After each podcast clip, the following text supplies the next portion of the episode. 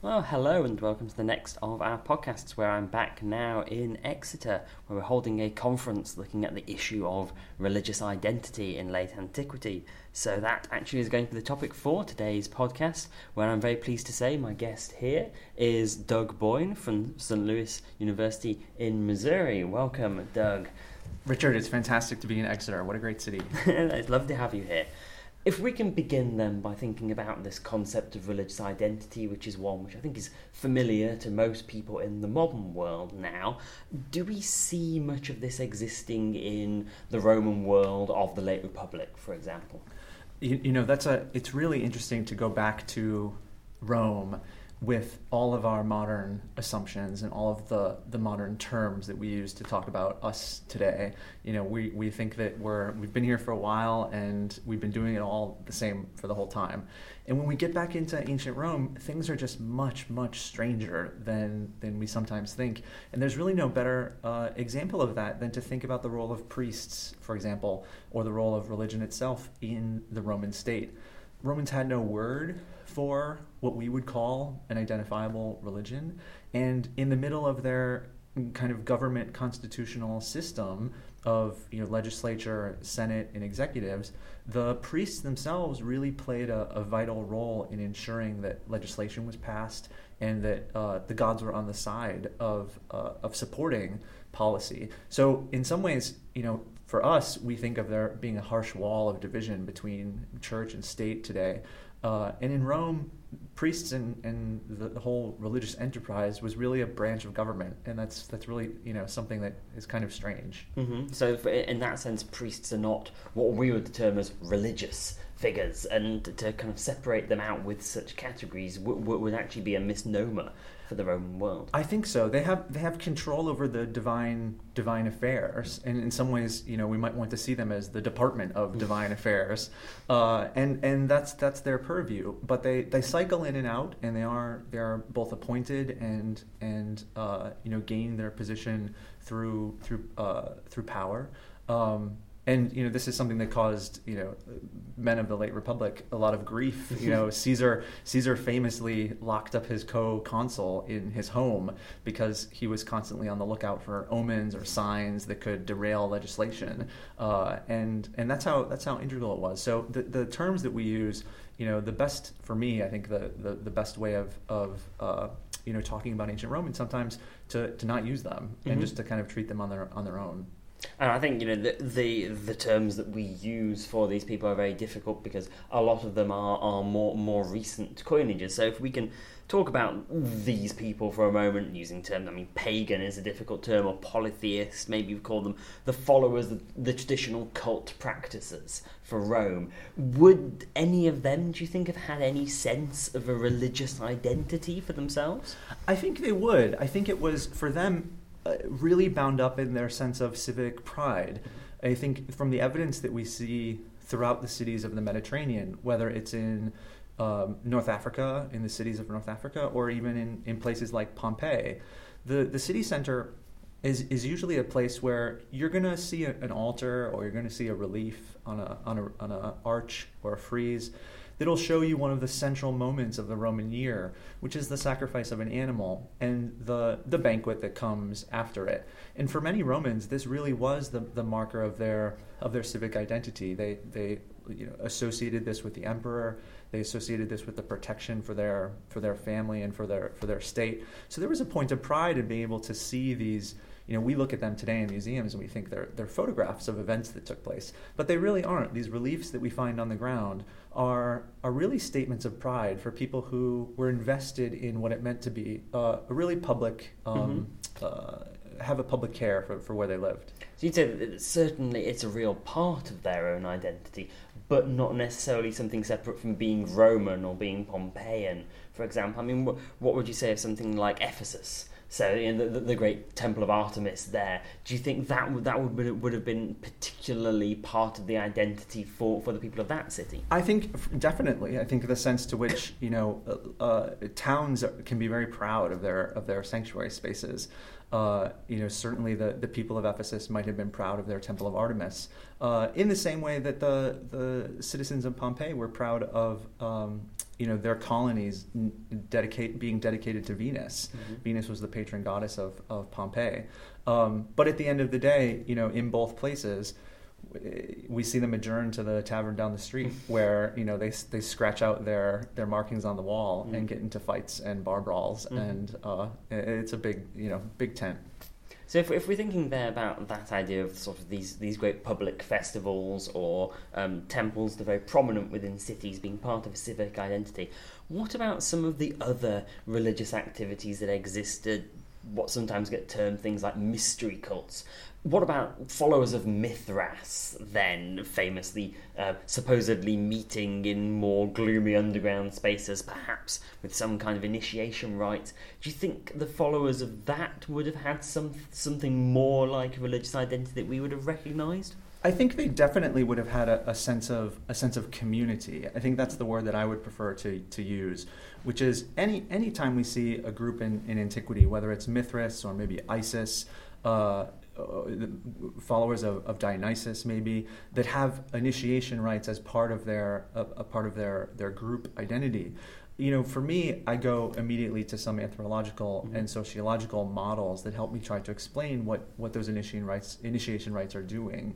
And I think one helpful way that Victor Turner has has um, modeled for us is that they really help build a sense of, of cohesion for a for a group, and that group community can exist alongside and parallel to the urban civic life that we see, you know, in throughout the, the, the Mediterranean. So I wouldn't, you know, sometimes the the takeaway for the mystery cults is that they're you know, meeting in the dark corners and they're undermining the religious practices of the state. But at the end of the day, people are going to choose to be a part of different groups for lots of different reasons. Mhm. And, and I think it's important to, to see the variety that existed in cities for, for them. But but there's no sense of any of these being, you feel, in competition or opposition to more general um, civic identities. I wouldn't see them in, in opposition, but I think the archaeological material is really interesting related to Mithras, what you, who you were asking about before.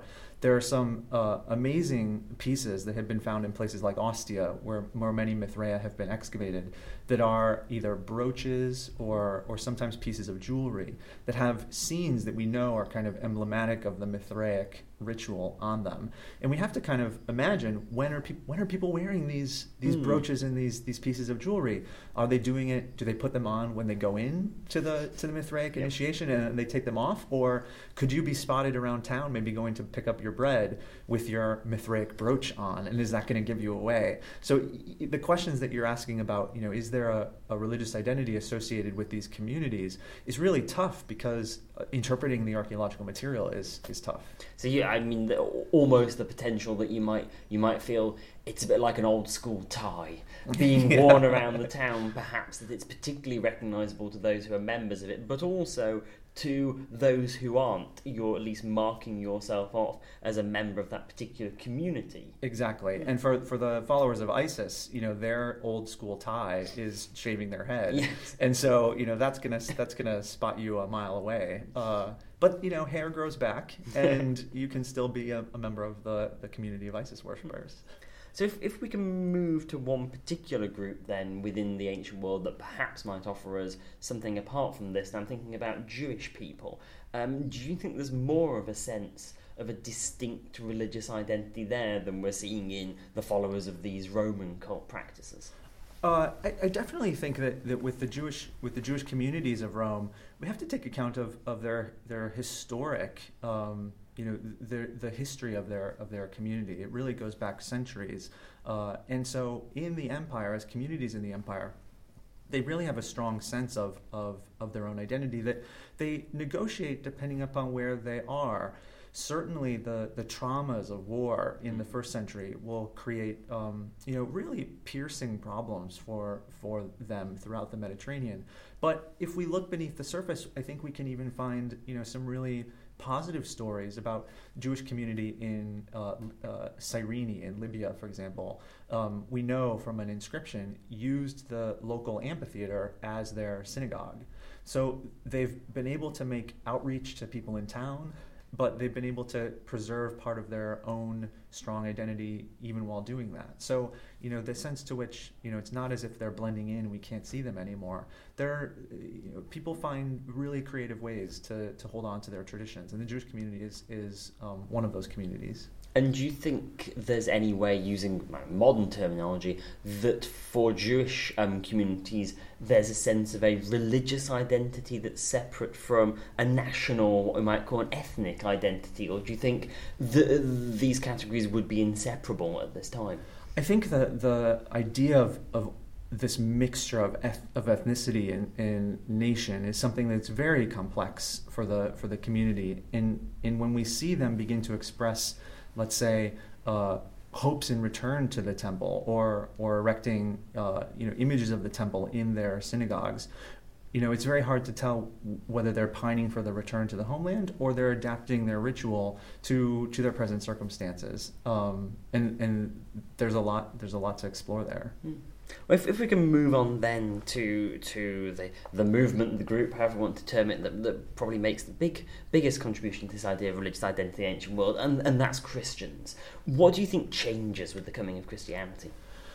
I actually don't think uh, anything changes very much, at least early on. And I know that's probably a scandalous answer for, for some people because we know how the story ends. We know that eventually uh, there's going to be a world of pagans, and the pagan world will be legislated away. Um, but for me, as a historian of especially the fourth century, it's important not to get caught up in knowing the answer for, for, for what uh, happens. At the time Christians are gain legal status, I think it's important to recognize they've already been members of the imperial house they, there have been several tense family dinners involving emperors and Christian daughters who have been asked to take part in sacrifices in city centers.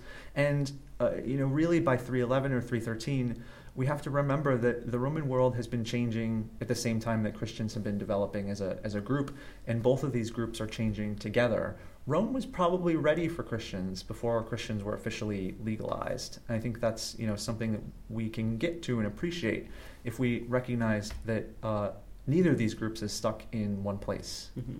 And certainly with, with the rhetoric that comes from Christians, particularly from the fourth century onwards, we see a lot of discussion of what it means to be a Christian and how this interacts with the idea of being a Roman in particular. But also, we see a lot of Christians talking about what it means to be a heretic, mm-hmm. or what it means to be a Jew, or what it means to be a pagan. Mm-hmm. I mean, do you think that this concept of religious identity really comes to the fore, or even almost comes into existence now with, with Christian rhetoric?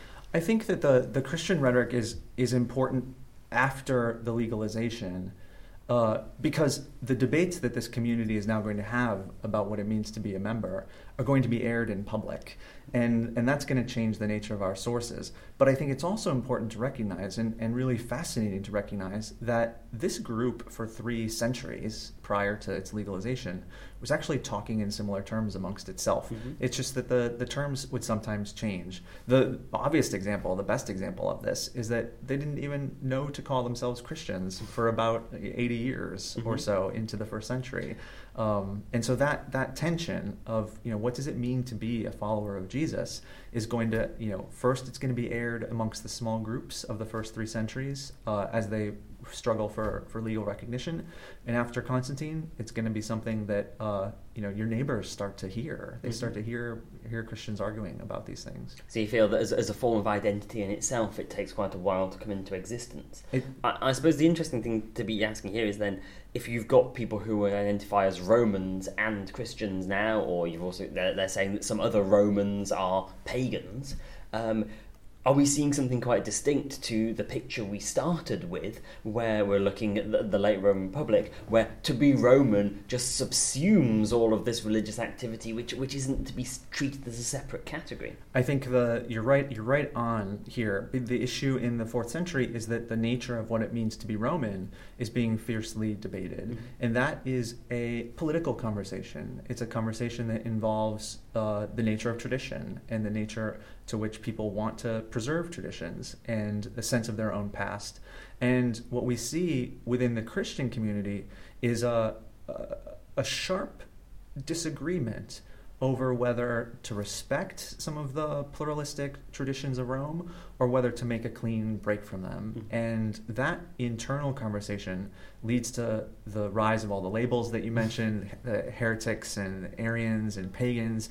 Uh, but I think, you know, at the core, if we step back and try to describe what we're seeing, we're seeing uh, a group of people around the Mediterranean debating what it means to be a part of, of something that they want to have in common. Mhm. And do you think then, as Christians are talking so much about about pagans, this word I've been rather skirting around for the last fifteen minutes, do you think we ever get the people, you know, for for the sake of convenience, we're calling pagans? Do you think we ever see those people actually then having a sense of a religious identity for themselves now that Christianity is is changing the way people talk about things? That is really, really hard to find Mm. in the sources, and it's it's remarkable that it isn't there. It's one of the reasons, as an archaeologist, that I'm motivated to study cities the way that I do. That I think the city um, unit of measurement is a is a great unit for for trying to capture what life was like for non Christians, because cities throughout the fourth century are traditionally not dominated by churches Mhm. and they're traditionally not dominated by visible architectural expressions of Christianity. So to try to recover, at least tantalizingly recover, what life was like maybe uh, outside the, this this Christian dialogue, I, I want to go, you know, tour places like Ostia or places like Ephesus uh, or Alexandria in Egypt. Excellent. Well, thank you very much. The search continues. If I can finish then um, with the final two questions that I've been asking everybody I've been interviewing about their own sort of engagement with the ancient world. And the first one of these is if you could see anything, monument, person, event from the ancient world, what would you like to witness? Richard, you- the listeners just need to see the smile on my face, the grin, the grin when I say I want to be able to walk down the streets of Ostia with people in it. I Mhm. want to see uh, early second century harbor town with people building new shops and, and new bars and and to come to them basically as someone from the future uh, knowing how the city is going to change Yeah. and knowing uh, where it came from i just think you know sometimes uh, i've walked those streets alone too many times i, I need the romans to be back in them and Ostia is such a focus of your research there. Yeah. What, if anything, do you think you would discover or perhaps find surprising about actually walking the ancient streets of Ostia then?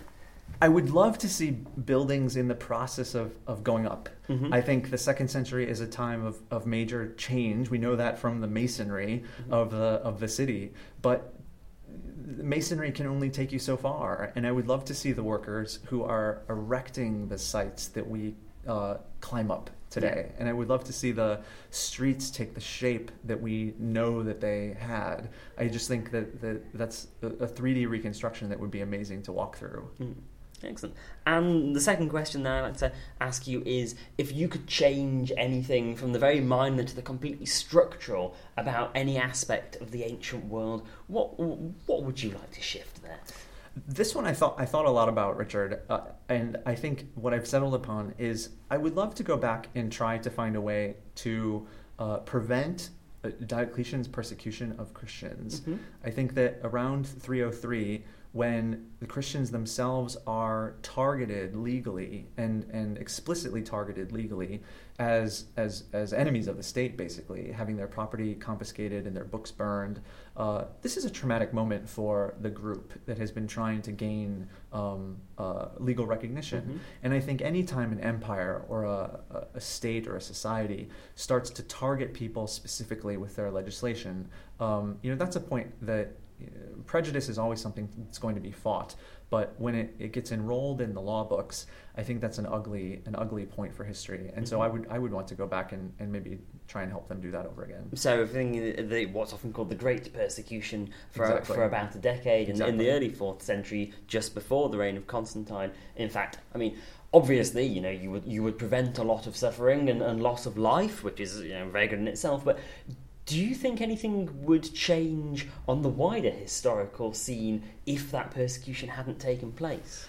You know, I think the the archaeological evidence from places like Dura, Europus, and Syria suggests that many Christians were finding ways to build new um, churches and worship spaces in in houses and local environments. Uh, a half century before the the Great Persecution, Mhm. and to me that testifies to the fact that many of them were busy going about their daily routines with their friends and their neighbors, and the, the, the noise that they were making was renovating their home. And, and I think that that's kind of part of the story of what happens in the third century is that Romans start to recognize they don't need to be afraid of, mm-hmm. of people that worship Jesus. Uh, and so the turning point of the persecution is, I think, a like I said, I think it's just an ugly chapter in in something that you know we tend to see often in history, regrettably. So if I can have one final, rather cheeky counterfactual hypothetical yeah. question coming off that, but I suppose that's that's the point of this question really. Um, is to say, do you think the conversion of Constantine, what's sometimes called the triumph of Christianity, would have happened or would have happened in the same way without that persecution? I think Constantine. I like to be very speculative here. well, let's be speculative. Let's end. Let's end it on speculation. I think Constantine is a fascinating figure who clearly has different senses of mm-hmm. Christianity. Mm-hmm. Almost, you know, every year and a half of his life that we can pick up from his biography, something something clearly affected mm-hmm. affected that man. Um, and it and it changed every every so often. His understanding of his Christianity changed. So um, you know, I, I wouldn't doubt or I wouldn't want to doubt um, the sincerity of his conversion no. or the, the issues that sometimes get debated about uh, whether he was really a Christian or mm-hmm. not. I think he did he did good things for the for the empire. But I also think um, he had a really strange understanding of his Christianity at various points of his life. Hmm. Well, thank you very much. It's been really interesting to hear what, what, what you've had to say about aspects of the ancient world, both ones that did exist and a little hypothetical flourish at the end as well. But thank you very much for, for being here and being my interviewee today. Richard, this was fantastic. Thank you. And thank you all for listening.